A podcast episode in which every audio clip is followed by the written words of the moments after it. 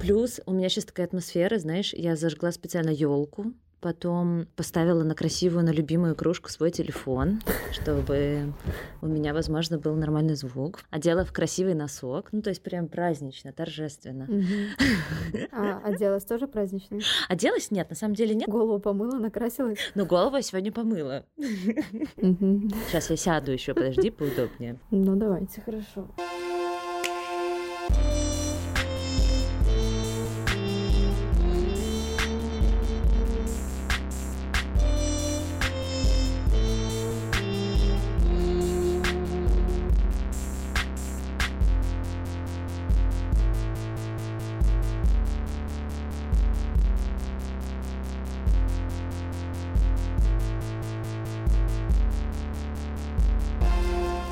Правильно я понимаю, можем говорить все что угодно, ты будешь, если что, вырезать, правильно? Ну, и можно там хлюпать носом, да. Да, можно фыркать носом, можно чмокать, причмокивать, пить воду, что угодно можно делать. Хорошо.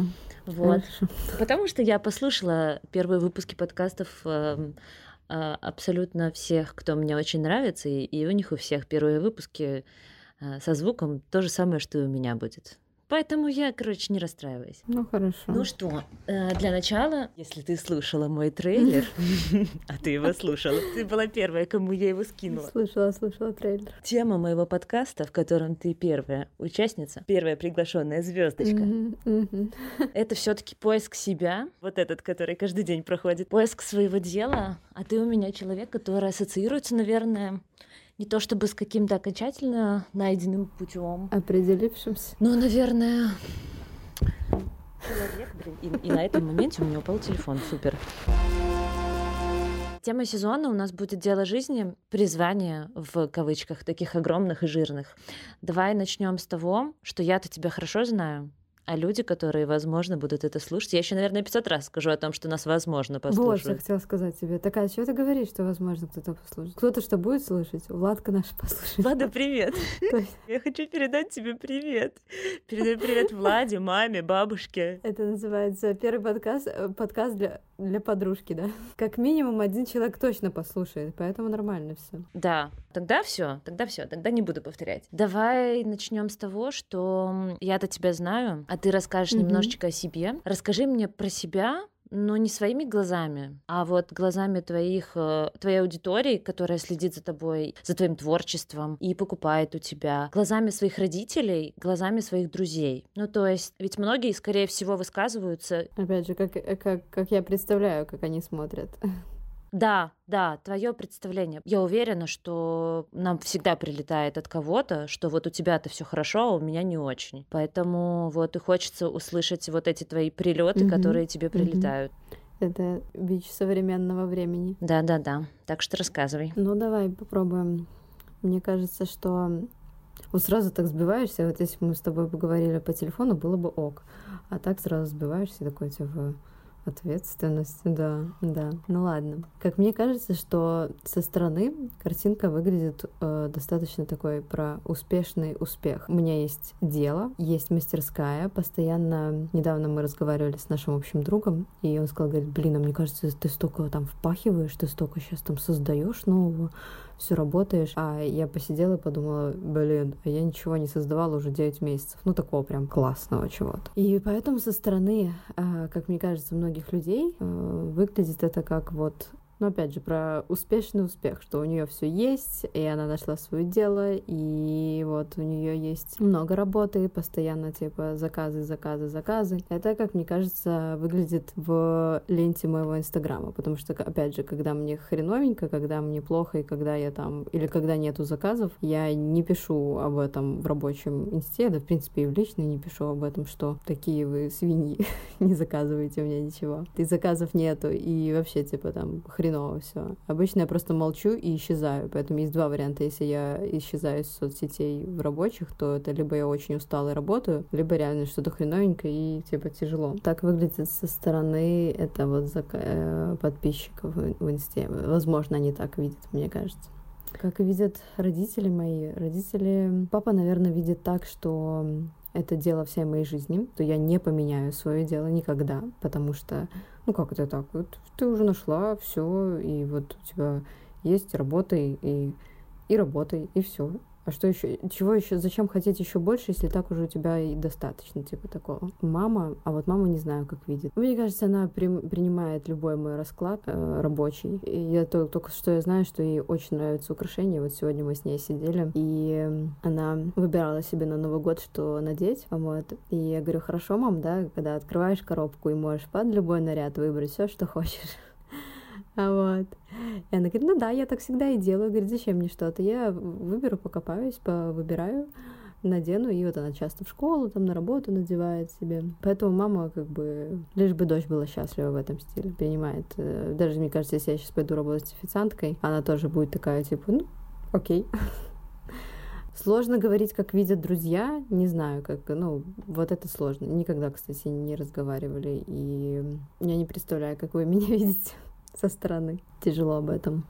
Ну, возможно, типа, друзей можно тоже отнести в какой-то степени к туда, к подписчикам, возможно. Ну, давай я не за всех друзей, но за себя точно отвечу, что в моих глазах ты вот как раз тот человек, который не то чтобы у нее есть мастерская, а ей что-то не нравится и что-то не устраивает в жизни. Нет, не так. У меня скорее, что у тебя так поэтапно все складывается. То есть сначала ты пошла, потому что тебе просто было интересно работать с металлом. Потом тебя это захватило. Потом у тебя был какой-то такой определенный выбор, ведь в университете мы учились немножко на другой специальности, знаешь. И ты выбрала, ну, то есть в какую-то сторону пойти. И потом ты пошла в эту сторону. И потом ты работала дома. Сейчас я так, знаешь, типа хронология, как развивалась жизнь Катя Дорожко.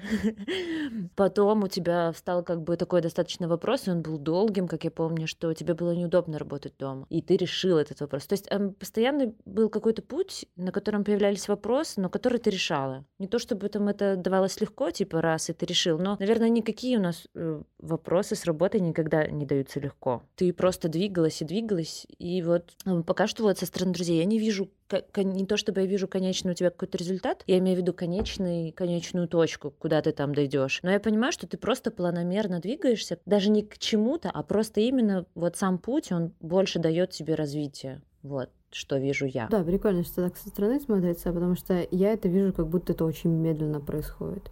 То есть мне кажется, что когда я там смотрю, опять же, сравниваю себя с какими-то другими примерами развития дела, вот, и когда я вижу, что у людей, например, за пять лет уже там достигается то, чего мне хочется, и мне кажется, что я достигну это лет через десять только, вот, они это делают, допустим, за лет пять. А тут я так еще настолько медленно продвигаюсь. Вот это мне кажется, что это, боже мой, как хочется даже иногда бросить. Сейчас-то хочется уже чуть-чуть либо дальше расти и выше расти, либо менять направленность, потому что совсем недавно я поймалась и на мысли, что почему именно металл? И вот, ну, типа, я иногда себе задаю такой вопрос, кто ты, да? Точнее, как кто ты в глазах других людей, да? И вот меня часто называют там Катя ювелир, и, и меня аж передергивает, потому что я себя, ну, как бы не хочу определять именно только вот одним этим словом. И я подумала, окей, если бы я делала... Ну, так случилось бы, допустим, и там, сколько там, семь лет назад, да, я начала заниматься не с металлом, а там керамикой, например, какой-нибудь, или одежду там делать. Ну, то есть что-то другое. И я понимаю, что...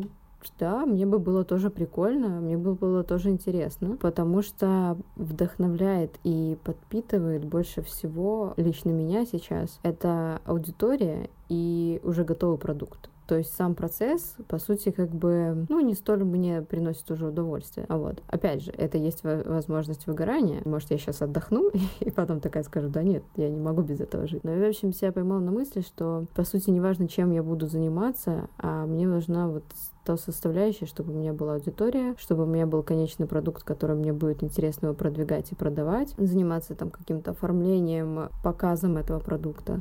Вот это мне интересно. А, ну, естественно, там, если по умолчанию продукт хороший. Вот. А то есть, что это будет? Как-то я не... Раньше я ловила кайф от того, что типа вот я такая маленькая, и вот у меня есть типа металл, да, и вот это на диссонансе прикольно. А сейчас особо не ловлю на... от этого. Поэтому вот это тоже интересно. А ты не думаешь, что, например, вот эти какие-то минусы в работе, как ты расцениваешь, вот эти неприятности на работе, которые происходят, например, в процессе. Вот тебе нравится конечный продукт, но не очень нравится процесс. И вот этот процесс, он скорее тебя останавливает, и именно из-за вот этого процесса ты смотришь в другую сторону и в другое какое-то направление. Или ты понимаешь, что просто этот процесс, вот он, он как в любой работе, на самом деле, наверное, есть такие процессы, что не, не круглосуточно ты на работе, знаешь, получаешь удовольствие. Ну, то есть в каждой работе есть какая-то там работа с документацией, у кого-то, у кого-то там, не знаю, с налогами, где-то с налаживанием контакта с людьми. То есть вот такие, знаешь, нюансы, но которые скорее как ложка дегтя, чем как какая-то глобальная вещь, которая тебя прям движет э, в сторону смены деятельности. То есть для тебя вот эти все неприятные моменты с процессом, это как Как что? Неприятные моменты с процессом, это, наверное, больше сейчас как работа стала. Ну, то есть я воспринимаю это там, со стороны, мне говорят, ой, какая у тебя классная работа. Приходишь себе в мастерскую и сидишь там, какие-нибудь сериальчики, подкасты включила и сидишь и работаешь. А я стала ходить туда уже прям как, ну, на работу. То есть пришел, отработал и ушел. Вот, то есть это меня, я не воспринимаю это как там дело мечты. Вот, соответственно, такие моменты наталкивают на то, чтобы проще всего как бы взять и начать раскручивать какой-то новый продукт. Мне так кажется почему-то, а, потому что уже ступор в этом, я не знаю, как, э, как раскрутить вот этот дальше, больше сделать. Кажется, что, блин, если я здесь не могу ничего дальше решить и не понимаю, как решить, значит, наверное, проще взять новый продукт и заново проходить все эти этапы, потому что они-то мне уже понятны, и я-то их уже знаю, как проходить. И это такое вот больше, наверное, к психологической... Да, но тут, тут такая еще, знаешь, психологическая проблема, это как в нерешенных вопросах. Кажется, лучше взять что-то новое, но ведь упрёшься в одни и те же вопросы. Ну да, да. То есть, опять же, я упрусь вот в этот момент, когда дорасту до определенного момента, до мастерской, грубо говоря, да, там, э, другой какой-то. И я снова упрусь, и снова придется решать уже те вопросы, которые были в прошлом деле. Но мозгу-то, в том-то и дело, что мозгу-то проще сейчас э, взять и загореться новым делом, потому что для него это все понятно и привычно, как развивать. Почему-то мне не хватает сил э, и знаний, и вообще не знаю, чего. Чего не хватает, чтобы вот прыгнуть выше и дальше. Возможно, надо отдохнуть. Это вот тоже очень важно. Отдыхать, чтобы не тошнило от дела, и тогда ты будешь понимать. А что тебе помогает вообще отдохнуть? Ну, ты помнишь, когда ты последний раз хорошо отдохнула? Мне что-то кажется тогда, когда я с ногой с травмой лежала. Вот тогда, наверное, когда ты... Это типа почему-то должна вспоминать с ужасом эти там два месяца нехождения. Но я вспоминаю с какой-то такой теплотой, потому что я четко понимала, что все, типа, ничего не сделаешь. Два месяца я могу лежать, и, к сожалению, типа, никакие заказы, никому ничего не сделать. Мне никто ничего не... Даже если мне кто-то что-то напишет и спросит, делать ли он заказ, я со спокойной душой, не думая о том, что успею, я не успею, может, все-таки попробовать успеть взять этот заказ. Вдруг получится. Я говорила нет. И вот, э, наверное, мой отдых — это когда я всем обозначу, там, в интернете, например, я не работаю целую неделю, не отвечаю на сообщения, не захожу. Вот, потому что даже когда я не отвечаю и не захожу, я все равно в голове у себя думаю о том, что, блин, вчера не ответила, вчера не ответила, обещала человеку показать, но не ответила. То есть мне нужно, чтобы вот такая была максимальная тишина. Короче, пенсионерский отдых. Где-нибудь там в санатории, еще где-то. Вот так вот. Типа молча, там, ни с кем не общаться, там, ну или только с друзьями общаться, и, там, и не по работе, вот так вот, чтобы было все тихонечко, размеренно. И вот тогда интересно возвращаться заново. Но опять же, если это очень долго происходит, тоже есть э, страх потом взять и что-то запостить, когда тебя не было, там, не знаю, месяц, например, в Инстаграме. И ты такой, ой, блин. Я как будто здесь уже неуместен. Все, все забыли. На самом деле никто не забыл. Ну, потому что даже месяц это вообще по временным рамкам очень быстро. Скажи мне, а вот нет ли у тебя такого страха? Вот ты так спокойно, ну как спокойно, ну спокойно говоришь о том, что ты бы занялась чем-то другим и тоже себя бы в этом видела. Вот сейчас ты, например, если вдруг ты отдохнешь, все-таки решишь, что... Ну вот, хочется тебе что-то попробовать новое, потому что ты в этом деле куда-то уперлась. Не висит ли над тобой вот такой страх, что вот ты уже семь лет этим занимаешься, и тут вдруг ты решишь заниматься чем-то другим? Этого страха нет, потому что, наверное, есть другие приоритеты. То есть мне важно, чтобы я за свое дело получала деньги. Соответственно, если я за свое дело не буду получать деньги, то зачем мне такое дело? Вот. Мне интересно создавать ради того, чтобы создать. И если новое дело будет также приносить финансы, то почему нет? И еще тоже вот немножко такая социальная вещь. Мне не хочется, чтобы меня воспринимали человеком э, одной роли. Хотя, может быть, это и хорошо, когда ты добиваешься прям успеха в одном направлении. Но прям мне кажется, блин, ну я же могу еще и там, и там, и там, и там, как бы. И хочется взять себе вторую и третью жизнь, хочется всему уделить полноценное время, то есть не по, ну, так, не по верхам, а прям вот углубиться в дело. Ну и просто интересно, типа, блин, ты понимаешь, что жизнь-то одна, и как так, я что, всю жизнь проведу с одним делом, и ничего больше не попробую, и ничем больше не проживу, ничего другого. Вот, и вот такой страшочек есть. И я даже думала, что всегда можно вернуться. Полгода... Я могу позаниматься и понять, что, ой, не, не мое, и я думаю, что те люди, которые сейчас есть со мной, ну, не уйдут они за полгода. Опять же, можно сделать заранее какой-нибудь контент, на, расписанный на полгода, да, там, то есть подготовить почву для ухода, продолжить, например, публиковать и показывать, да, но в это время уделять внимание другому проекту. Просто поддерживать интерес, чтобы не исчезать с поля. А скажи мне, например, вот когда ты только начинала заниматься ювелиркой, ты ведь тогда училась на графическом дизайне, и ты, наверное, видела себя в роли графического дизайнера. Ведь ты училась, тебе тоже очень нравилось. Вот, в этот момент смотрела ли ты на свое вот это новое увлечение как на способ дальнейшего заработка? И когда вообще ты решила, что ты действительно будешь этим заниматься вот серьезно? Наверное, не смотрела. Я прекрасно помню, как это было, и это было вообще такое... Мне всегда казалось, что буду зарабатывать я дизайнером в рекламе и работать в офисе. Ну, потому что иначе зачем учиться и не работать? Ну, типа как-то. Поэтому то дело, которое начиналось, оно начиналось вообще не... Все, что я хотела, это я помню, чтобы что? Чтобы были... люди, которые даже не покупают. А, а, вот если бы, возможно, сейчас я начинала дело ради прибыли, может быть, оно так и не выстрелило потом. А на тот момент я начинала исключительно ради того, чтобы увидели, узнали, э, купили. Ну, то есть именно сам факт, сам факт приобрели, типа, да, там, неважно за какую сумму, но просто взяли, приобрели. И поэтому у меня как бы не было мысли, что я там на этом могу зарабатывать, или это может быть... Я думала, что это будет хобби.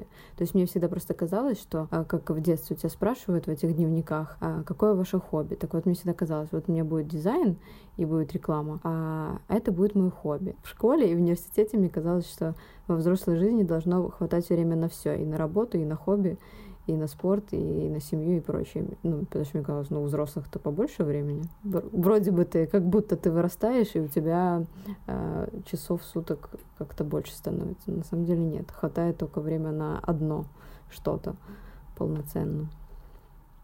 Слушай, вот. ну, из таких э, каких-то запланированных вопросов у меня с тобой навстречу осталась всего парочка, и, наверное, возможно, они даже вклинятся в наш диалог. Вот смотри, мы отошли от этого примера чужой чьей-то работы. Как выглядит твой идеальный день? Вот у тебя есть любимая работа. Ну, я считаю, может быть, ты сейчас опровергнешь это, но твоя работа тебе нравится. Она действительно мне нравится. То есть, опять же, я прекрасно понимаю, что если я сейчас подвыгорела, так это только потому, что сейчас декабрь, и действительно в декабре там всегда сложно.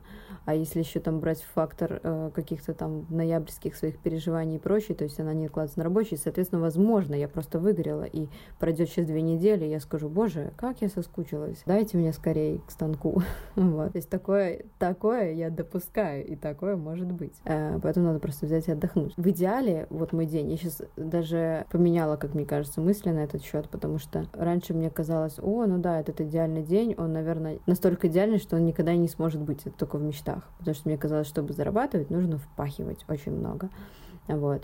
Такая установочка из детства. И сейчас я понимаю, что чтобы зарабатывать, к сожалению, нельзя впахивать, потому что так ты не заработаешь. Ну, ты заработаешь только на еду себе. Соответственно, сейчас бы мой идеальный день выглядел так. Не знаю, когда, в какой, в какой год вот это настанет так. Было бы прекрасно приходить на работу к десяти, к одиннадцати, уходить с работы часов в пять, а то и в четыре, иметь выходные, чтобы было стабильненько в этом плане. Так бы было прекрасно, потому что мне очень нравится уходить с работы, когда светло, когда не, ну, когда не темно. И я прям чувствую, что еще целый день дома могу что-то сделать, поделать, еще там доделать.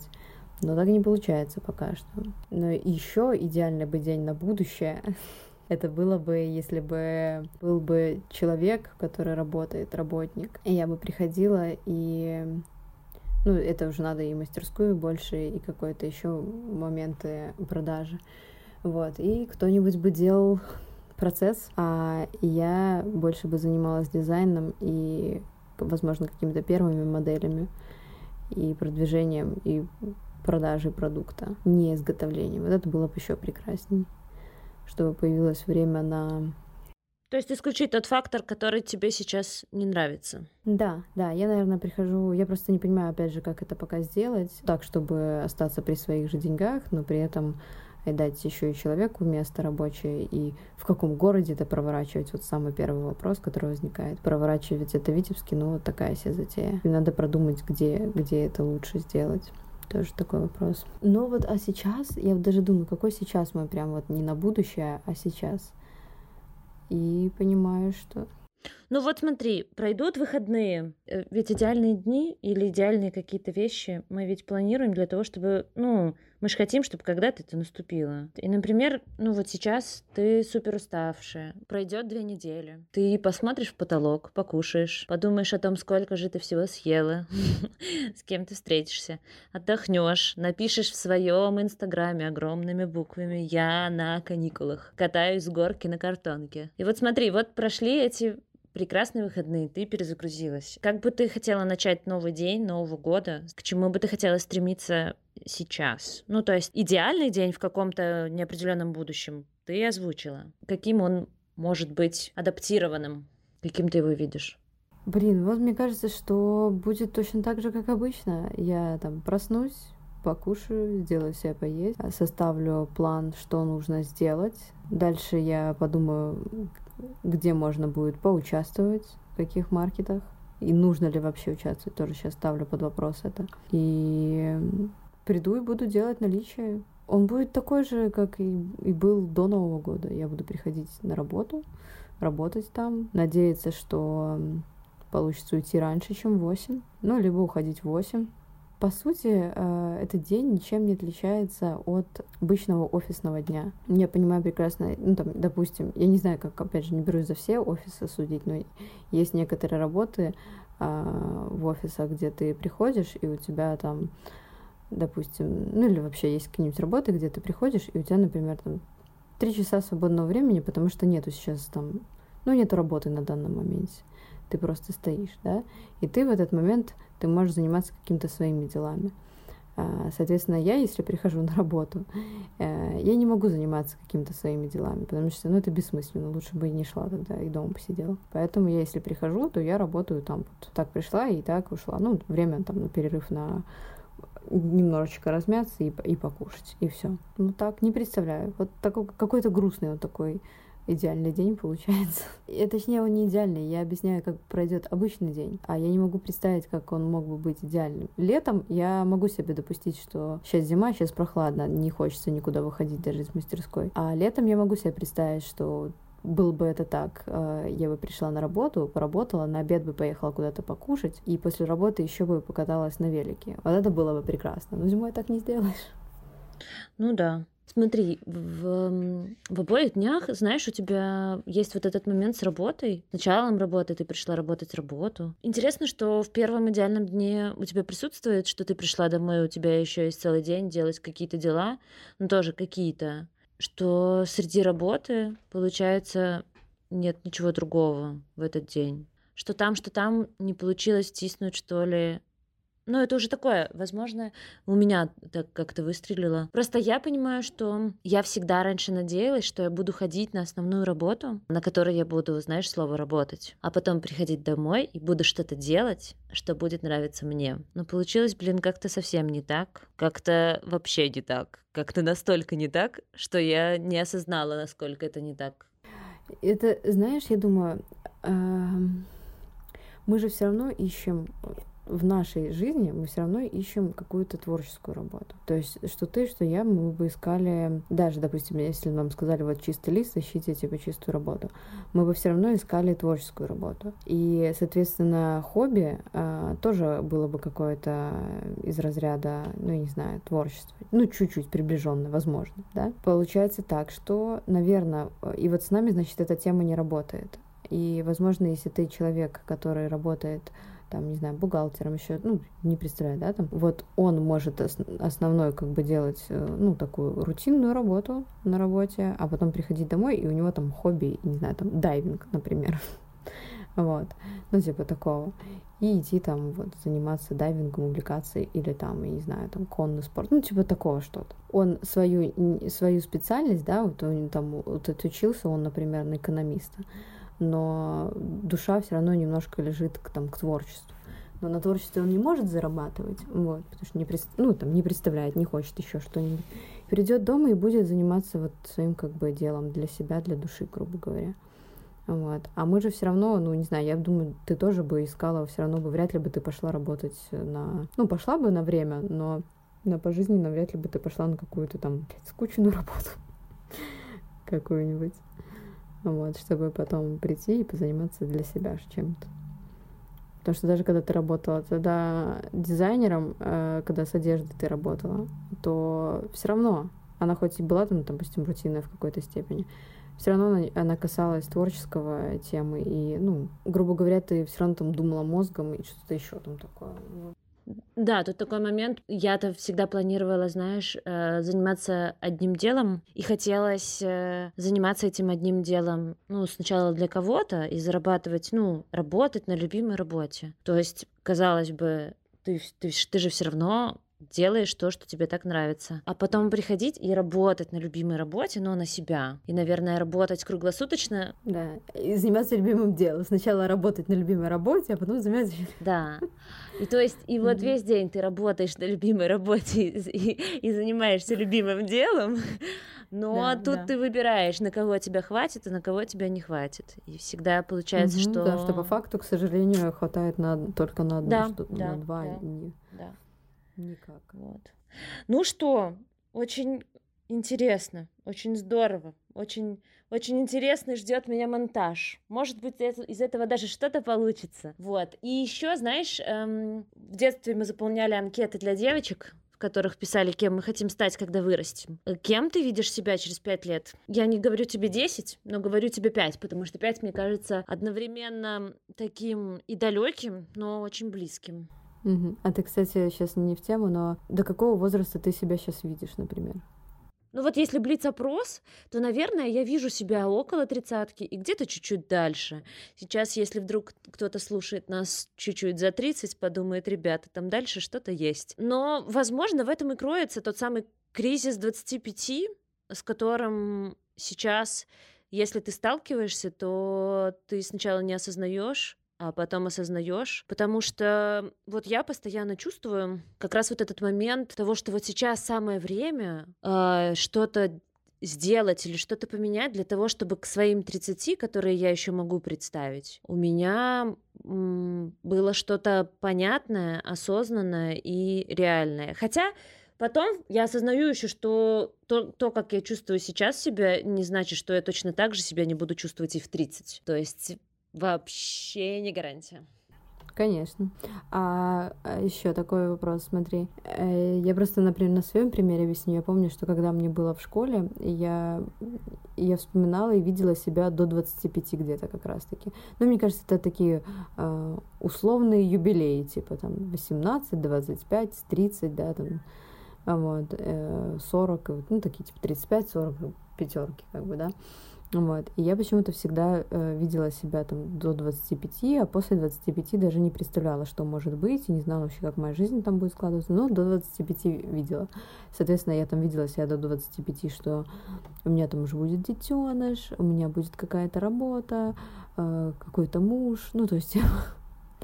Вот, будет вот так все.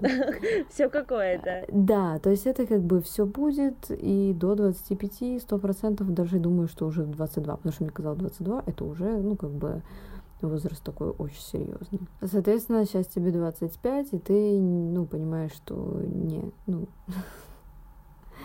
все не так работает, на самом деле, как представлялось в восемнадцать. А вот, и... Да, но ведь уже и планы поменялись. Да, да. А и сейчас самое интересное, что я по-прежнему вижу себя до тридцати. Вот, то есть я не представляю, что после тридцати будет. Соответственно, поэтому ты очень хорошо спросила про план на пять лет, потому что, собственно, на шесть я уже не знаю, на план еще вроде бы знаю, на пять еще вроде представляю. На пять с половиной ты мне уже не ответишь. Да, да, это уже было бы такое, типа, загруз в голове. Так что а, вот. У нас по факту через пять лет? Было бы, конечно, прекрасно, чтобы к тридцати у меня э, было стабильное дело, которое приносит мне пассивный доход. То есть э, было бы классно э, развить свой продукт так, который, как бы, я хоть и вкладывалась, но я четко знала, что если я сейчас исчезну на месяц, то она работа продолжит работать и продолжит функционировать. Вот, поэтому я вижу, наверное, где-то себя больше в управлении, в создании вот, своего же продукта. То есть это может быть, ну, все что угодно, там, от э, какого-то заведения до возвращения, возврата к ювелирке и прочего. Было бы тоже, наверное, неплохо насчет детей, вот не знаю, почему-то интересно, что в восемнадцать мне казалось, что я вижу своих детей до двадцати пяти, а в двадцать пять мне кажется, что я их не вижу до, до тридцати. Ну, то есть... Окошко закрылось просто. Да, она как бы, я допускаю, что они могут быть, но как будто я их не вижу там. Может, они в тридцать один появятся, я не знаю. Может, это план на шестилетку, возможно, который я еще не вижу. И закрыть первые потребности — это хорошие полноценные отношения, это работа, в которой я счастлива, и возможность путешествовать. Вот. Это было бы прекрасный план на пять лет. Работа, в которой ты счастлива, это интересно, да. Это относится, знаешь, к такому, я прочитала в одной статье, синдром, безусловно, любимой работы. Ну, вот та самая любимая работа, которой люди занимаются, которой люди транслируют всегда в социальные сети, как они рады, что они работают эту работу, какая она интересная, веселая, и нет в ней никаких минусов, вот, потому что, потому что нет. И такая, ну, какая-то, знаешь, пятилетка, но вот с безусловно ты любимой работой. Ты же понимаешь, работой. Что есть. Ну да, да. Так и ты же понимаешь, что есть. Это потом... Да, ну я понимаю, но типа, это, знаешь, это как... Отно... Ну, я все свожу к отношениям, взаимоотношения с людьми. А вот. То есть, соответственно, можно найти угу. работу, которая тебя будет устраивать на... Ну, реально устраивать, ну, там, на... больше пятьдесят процентов, больше шестьдесят процентов устраивать. Но будут трудности, но она тебе все равно будет устраивать. Ты все равно будешь ее да. выбирать. А можно найти работу, которую ты будешь работать на ней по привычке. Вот. Ну, ровно так же, как и с людьми. Говоря о том, что, типа, там, безусловно, любовь, я нашла себе свое дело, понятное дело, что там все равно будут какие-то косяки, все равно тебе будет не нравиться в какие-то моменты. И это как бы нормально. Вот. Другое дело, если тебе она не нравится каждый час, и ты ее ненавидишь, и ты прям вот, ну, страдаешь, и выполняешь ее, и страдаешь каждый раз. И вот это уже тогда, наверное, что-то надо менять. Если не приносит вообще никакой радости, ни одного. Ну вот э, с термином таким, как работа, э, как любовь, как отношения, я тоже вот соглашусь, потому что, потому что найти хорошую работу, найти, наверное... занятие, которое тебе нравится, можно не с первого раза, и это нормально искать. Да. Вот к чему я прихожу. Да. Потому что людей мы тоже не сразу находим, и друзей мы не сразу находим. Единственное, кого мы сразу находим, это наши родители. Спасибо им, Тёмки им во все щечки, за то, что они такие, какие они есть, и позволяют себе быть такими, какие они есть, чего иногда не получается нам. Это тоже можно поставить под сомнение. Не все находят э, родителей с первого момента, если так подумать. Да, да. И это тоже интересный поиск. Но тут мы про поиск работы, конечно. И получается так, что, значит, наверное, найти что-то с первого раза — это такое тоже очень ошибочное мнение. Те, кто нашли любовь с первого раза... И, наверное, скажут, что у меня все получилось. Нет, нет. Но подожди-ка, они не дожили еще до девяностых, возможно. Ну, может, дожили. Ну, это ладно, это исключение из правил, такое бывает. Да, будем соглашаться на том, что в каждом правиле да, есть исключения. Везде есть исключения. Да, вот. Но на том, что работа — это нормально, находить ее не с первого раза, так же, как и отношения, я думаю, мы обе с тобой согласимся. Потому что люди, наверное, достойны того, чтобы пробовать. Еще, мне кажется, важно себе говорить о том, что... Ну, вот кажется, да, я, я недавно просто задала себе вопрос в качестве отношений о том, что, ну, вот, Катя, смотри, ты ждешь там человека, да, который появится в твоей жизни, и вот это будет человек... твоя любовь там жизни. Но, по сути, ты же можешь ее найти на какой-то определенный срок только. В общем, давать себе избитую фразу, что это не навсегда, ровно так же, как и с работой. Почему-то мне тяжело верится в призвание всей жизни. Возможно, сейчас мне так тяжело в это верить. Раньше как-то... Раньше, возможно, родителям там нашим было...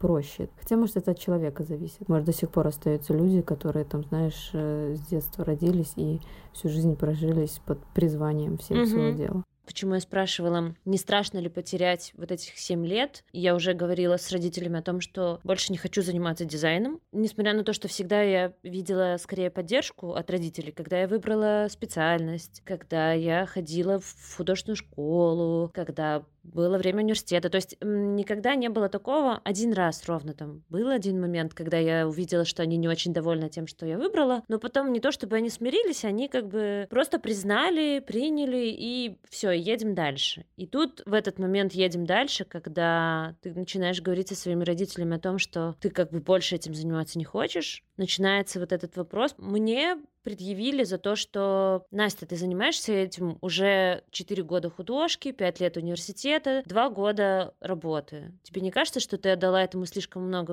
времени, сил, себя для того, чтобы брать и идти в каком-то другом направлении? И это тебя так резко шатает, потому что до этого ты чувствовал поддержку, а тут... ты как бы обращаешься за той же самой поддержкой, а получается, ее не видишь, и у тебя были сомнения какие-то внутри, может быть, не стоит, может быть, не надо, я же так давно этим занимаюсь. И тут эти сомнения ровно так же подтверждаются по поводу того, что ты столько времени этому отдал. Но ты же сама понимаешь, что это часть тебя, это часть твой опыт. Это, тоже, это хороший вопрос, и мы недавно как-то с моей подругой об этом говорили, о том, что тот момент, когда ты этим занималась, тебе приносило это удовольствие. Приносило, да? И сейчас тебе, допустим, оно перестало приносить удовольствие. Так зачем тогда продолжать это же дело, если оно тебе... Как бы это не потраченное время. То дело, которым ты занималась там семь лет, оно, ты в нем кайфовала, тебе было в нем классно. И это не означает, что время потратилось. Но только что вот, вот тогда, когда оно уже тебе перестало приносить удовольствие, вот тогда, мне кажется, уже время начинает... тратиться не на то, что нужно. И лучше сейчас, наверное, очнуться, чем очнуться еще через двадцать лет и подумать, черт возьми, последних десять лет я работаю на нелюбимой работе. Просто только для того, чтобы... Ну, опять же, все это можно свернуть к взаимоотношениям. Схема, такое чувство, что схема везде одна и та же. Да, вот я... Точно то же самое хотела сказать, что настолько это похоже на взаимоотношения, когда...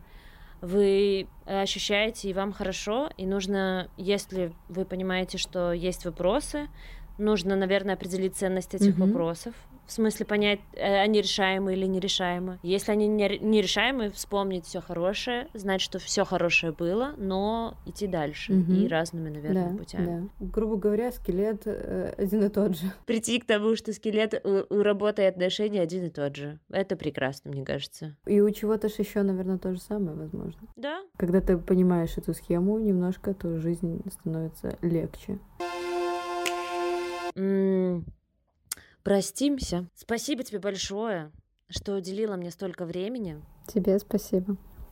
Потому что по факту останется, конечно, тридцать минут. Все, что не вошло в выпуск, скорее всего, я буду потом какие-то интересные моменты сливать в какой-нибудь телеграм-канал, если я его создам. или куда-нибудь в какие-нибудь интересные места. Поэтому, возможно, в каком-нибудь превью я расскажу даже, куда я это солью. Так, спасибо тебе большое, потому что в тот момент, когда я пошла на мастерскую подкастов, которой тоже большое спасибо, я как раз-таки шла с идеей того, что хочу разговаривать с тобой. И вообще, думая над форматом, я тоже хотела и мысленно уже говорила с тобой. Поэтому сейчас ты как моя визуализация происходишь того, о чем я думала. Я надеюсь, ты хорошо отдохнешь. Сегодня тридцатое декабря, совсем чуть-чуть и Новый год. Поэтому я все. Можешь тоже что-нибудь сказать? Типа пока. Хорошо. Все, спасибо тебе большое. Спасибо большое и вам, что вы дослушали эти сорок минут, несмотря на то, что мы обещали вложиться в тридцать. С вами была Настя и Катя. Вы прослушали первый выпуск подкаста «Плана больше нет». Надеюсь, не последний. Ведь планы всегда меняются.